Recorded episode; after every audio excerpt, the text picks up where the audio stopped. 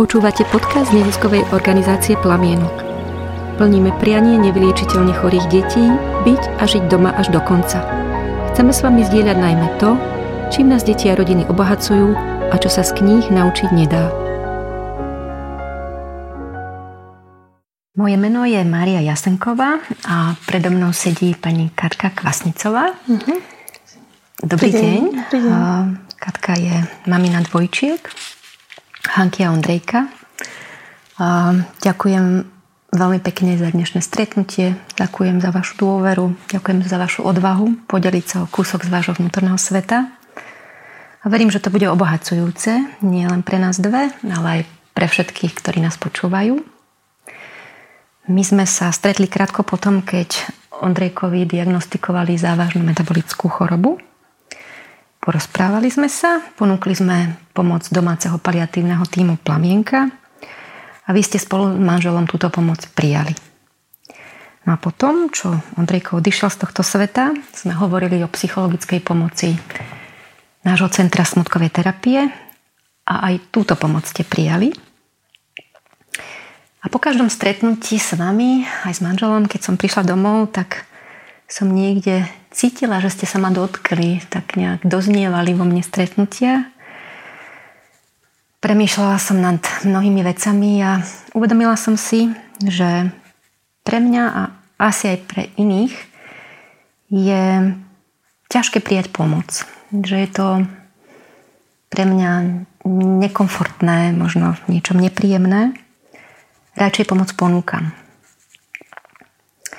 A potom, keď som sa porozliadla po okolí, tak, e, tak nejak znovu som si uvedomila, že, že mnohí z nás pomoc potrebujú, ale nechcú ju, nedokážu, nemôžu ju prijať, neviem.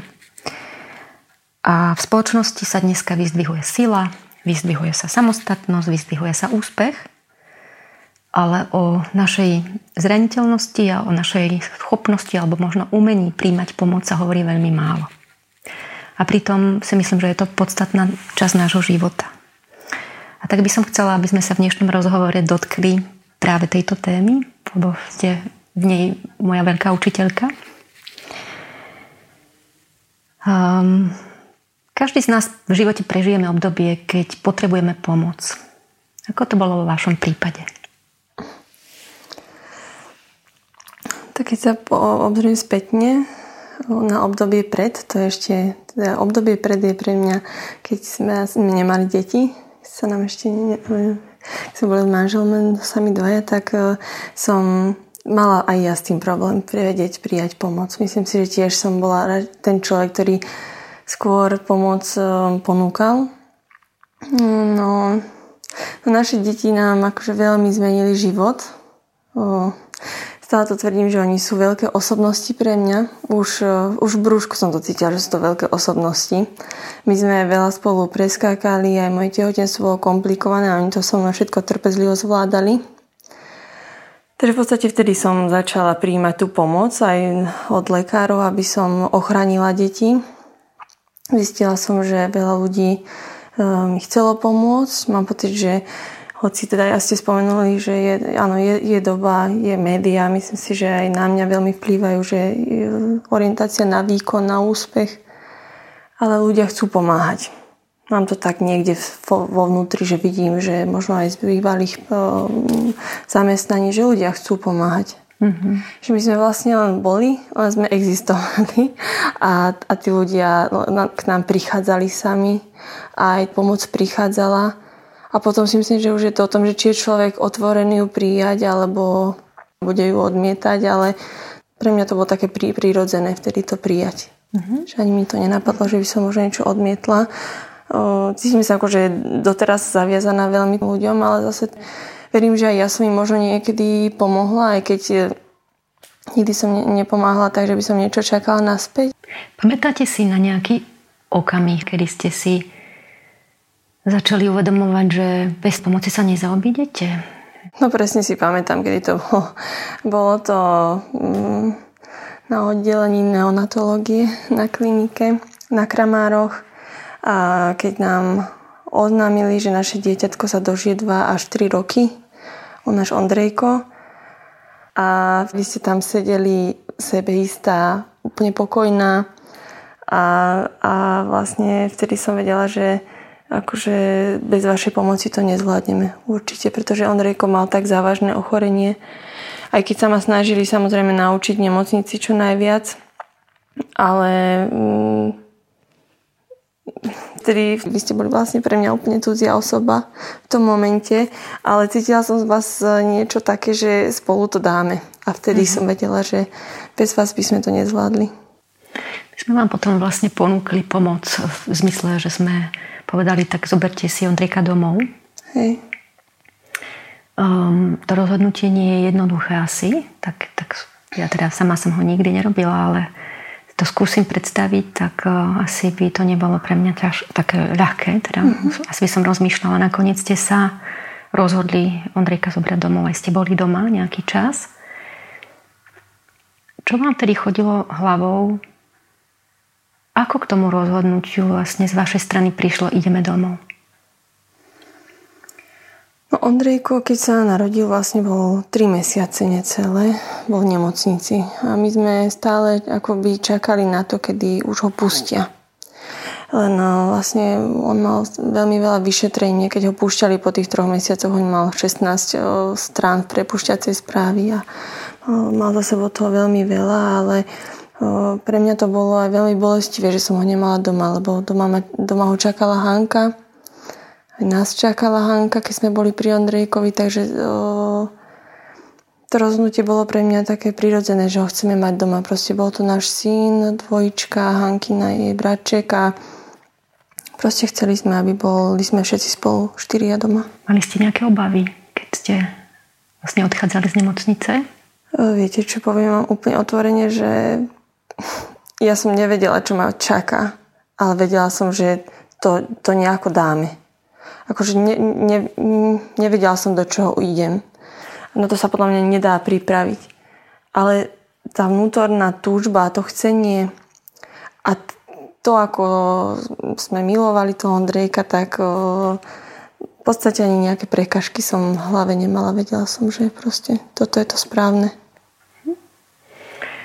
keď príjmame pomoc, tak e, vlastne príjmame ju vtedy, keď sme zraniteľní, keď si nevieme pomôcť sami a dopredu vlastne nevieme, že čo nám ľudia dajú alebo či vôbec to, čo dostaneme, nám pomôže. To je taká neznáma. Uh-huh. Preto si myslím, že sa aj mnohí z nás bojíme tú pomoc prijať, lebo to nemáme pod kontrolou, čo sa uh-huh. bude diať.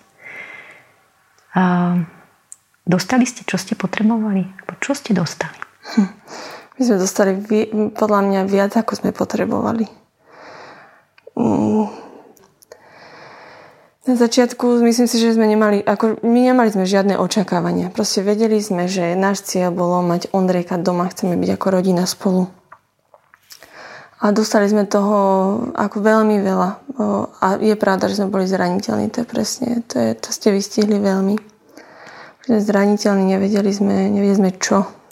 Nevedeli sme ako, ale prišla vlastne e, od vás, prišla pomoc nielen tá, tá, tá fyzická, to, že ste prišli k nám, že ste Ondrejka popočúvali, že ste mu zmenali saturácia, ale to, že ste nás vypočuli, to, že som sa vždy cítila o niečo silnejšie, keď ste odchádzali to, že ste mi ukázali, ako ho môžem masírovať, aby sa mu lepšie dýchalo, to, že sme si povedali, že možno mu mm, vyrobíme spolu nejaký kolotoč, to sme sa dohodli s lekármi, hej, že to bolo, to bolo to, to, to nebolo štandardná pomoc podľa mňa od lekárov, to bolo akože veľký nadštandard pre mňa.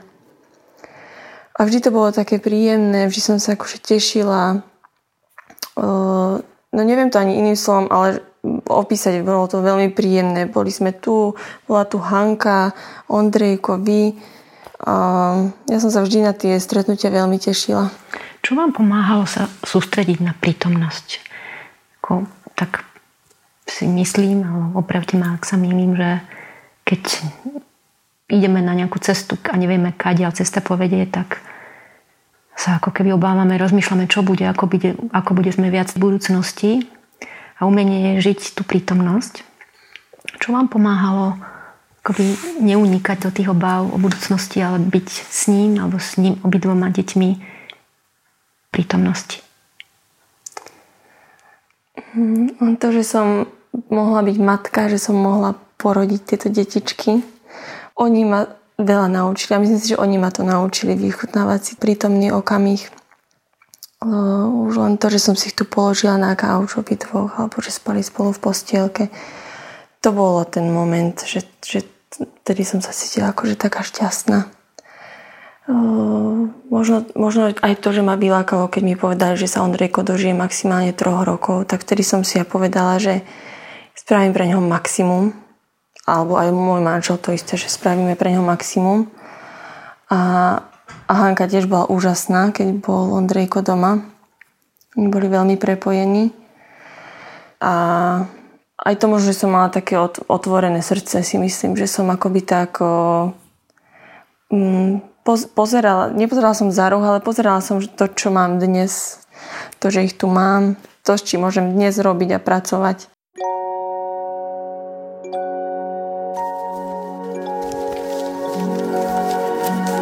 Počúvate podcast neziskovej organizácie Plamienok.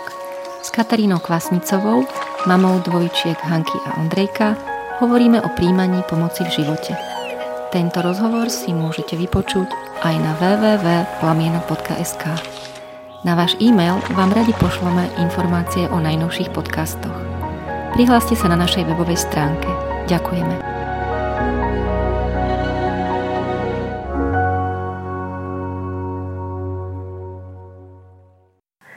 Mňa ste naučili riskovať, lebo keď príjmame pomoc, tak vlastne riskujeme. Uh-huh. Nikdy nevieme, že ako to bude a otvárame svoje najhlbšie vnútro. Mm, zažívame s niekým chvíle, kde vlastne ani my sami nevieme, čo máme od seba čakať, ako, ako, ako to sami so sebou zvládneme. Riskovali ste? Hm. Ja, to je pre mňa taký paradox teraz, lebo ja som bola vždy strachop, strachoput. tak to, je také, to, to ma zarazilo, že som sa naučila riskovať. Mm, ne, ako, neviem, či sme neviem, či, sa to dá, či to tak nazvať, že sme riskovali. Mm, ja si nemyslím, že sme riskovali. Podľa mňa sme len žili to, čo sme cítili. Možno, že z, z pohľadu niekoho iného to bolo riskantné mať Ondrejka doma alebo on, on vyžadoval naozaj veľa o, o špeciálnej pomoci a opateri a zároveň tu bola Hanka, čiže boli dvaja. Ale nemyslím si, že sme riskovali. Podľa mňa sme žili to najlepšie, čo sme mohli. Keď sa spätne na to pozeráte, tak... Boli sme takto mesiac spolu doma štyria a potom ešte, keď vlastne na Mondrejku odchádzal, vtedy sme boli spolu štyria a to, to, to, sú, to sú pre mňa nezabudnutelné momenty a žijem z toho doteraz. Išli sme, išli sme na okraj zase našich síl aj s mužom si myslím, že sme, išli sme úplne že na maximum. Takže to bolo možno taký mm-hmm. risk. Tiež ešte ste ma naučili jednej veci. že si myslím, že ste verili sebe a manželovi a, a Ondrikovi a Hanke, že to dáte spolu. A verili ste aj nám, že vám pomôžeme. Mm. Myslím si, že som dôverčivý človek. Ja stále verím v dobro ľudí. Um, také tie kliše, že na Slovensku nie sú dobrí ľudia. Ja to vôbec neverím. Ja si myslím, že na Slovensku sú úžasní ľudia. Um, naučila som sa aj dôverovať. A, a, a teda dôverčiva si myslím, že som bola už pred, predtým, než sa narodili deti. Lebo naozaj, že tí ľudia sú dobrí a, a, a pomáhajú Áno, áno, verila som. Totiž ja som dôverovala mojim deťom už od tehotenstva, lebo sme to, už sme veľa preskákali, takže sme si verili podľa mňa navzájom. Môjmu mužovi verím. To je, to je tak, ten ma ešte v štychu nenechal. Mm-hmm. Takže... Myslím si, že ľudia nie sú zlí. A keď to, nie, keď to s nimi nie je ľahké, tak väčšinou je to preto, že trpia. Mm. A nevedia inak. A platí to aj pre nás, keď to s nami nie je ľahké, keď to sami so sebou nemáme ľahké, alebo iní to nemajú s nami mm. ľahké. Väčšinou preto, že, že trpíme a nevieme inak. Hej, to je, a, to je pravda. A aby sme prijali pomoc, tak um, to je jediná možnosť, ako sa k životu postaviť. Hmm. Veriť v seba a iných a v život. Ale že nakoniec um, to má celý zmysel. A má to zmysel a určite ju prijať podľa mňa a, otvorí vám ešte nové cesty, o ktorých, o ktorých ste ani nesnívali. Hej, že prídu, prídu nové obzory, nových ľudí vám to priniesie do života nové názory. Prinieslo vám to nové, nových ľudí do života? Hej, prinieslo. Prinieslo mi to. Podľa mňa aj tým, že som prijala pomoc, tak som si aj očistila veľa vzťahov, paradoxne. Čo to znamená? Niektorí ľudia mi ponúkali pomoc, ale cítila som to tak, že ju nemám silu prijať napríklad. Hnevali sa potom? A, a keď, tak som si povedala, že ak sa budú hnevať, tak možno, že je naozaj čas sa rozlúčiť. A aj sme sa rozlúčili niektorí. Takže nemala som silu prijať úplne každú pomoc. Ako sme to prijímali, tak sa nám diali krásne veci potom. Mm-hmm. Spomeniete aspoň jednu? Prezradíte ľuďom, ktorí nás počúvajú, aspoň jednu? Mm. Napríklad sme boli mm, nedávno na stretnutí rodín, na klubu rodín, ktoré vy e, ste založili.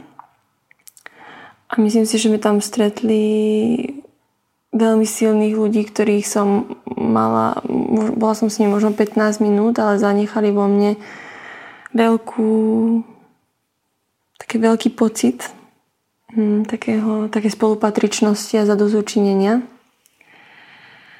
Mám pocit, že mi je dobre teraz s takými ľuďmi, že, že ich chcem byť ich spoločnosti a nikdy by som si ani nepredstavovala, že sa dostanem do nejakého plamienka a budem zdieľať niečo s, s takýmito rodičmi, ale odžili si a sú to veľmi silní ľudia a tým, že sme prijali pomoc, sa sme dostali napríklad sem. Hej. Mm-hmm. Že prišli do života ľudia, ktorí vám dávajú. Áno. Áno, veľa. Mm-hmm. Ktorí nás učia, od ktorých sa my môžeme učiť. Mm-hmm. Že my, aj myslím si, že my s manželom, že radi dávame, radi pomáhame. A teraz je to také akoby mm, rovnocenné. Že s takýmito ľuďmi a je nám s nimi dobre. Keď pomáhame, tak v podstate je to o nejakom hlbokom stretnutí dvoch ľudí, um, a ktorí medzi sebou ako si dávajú, dávajú najavo, že jeden od druhého stoja. Že ja stojím o vás, lebo vám cítim, že vám niečo môžem niečo vám môžem pomôcť a vy stojíte o mňa, alebo tú pomoc príjmať. A to stačí. A potom zase s inými ľuďmi možno to máme naopak. A, vy, a s niektorými ľuďmi v jednej oblasti viac dávame a s inými ľuďmi v inej oblasti viacej akoby príjmame. A je, myslím, že ale to, že som od niekoho viac dostala, ako možno dala, aj keď je to relatívne. Lebo si myslím, že v konečnom dôsledku ide o kontakt. A mm-hmm. že nemeria sa to nejakou praktickou pomocou alebo časom. Alebo... Tak zase in, s inými ľuďmi to mám inak. Ale to ako keby vám niekto povie, že záleží mi na tebe. Si tu, som tu pre teba, má to zmysel.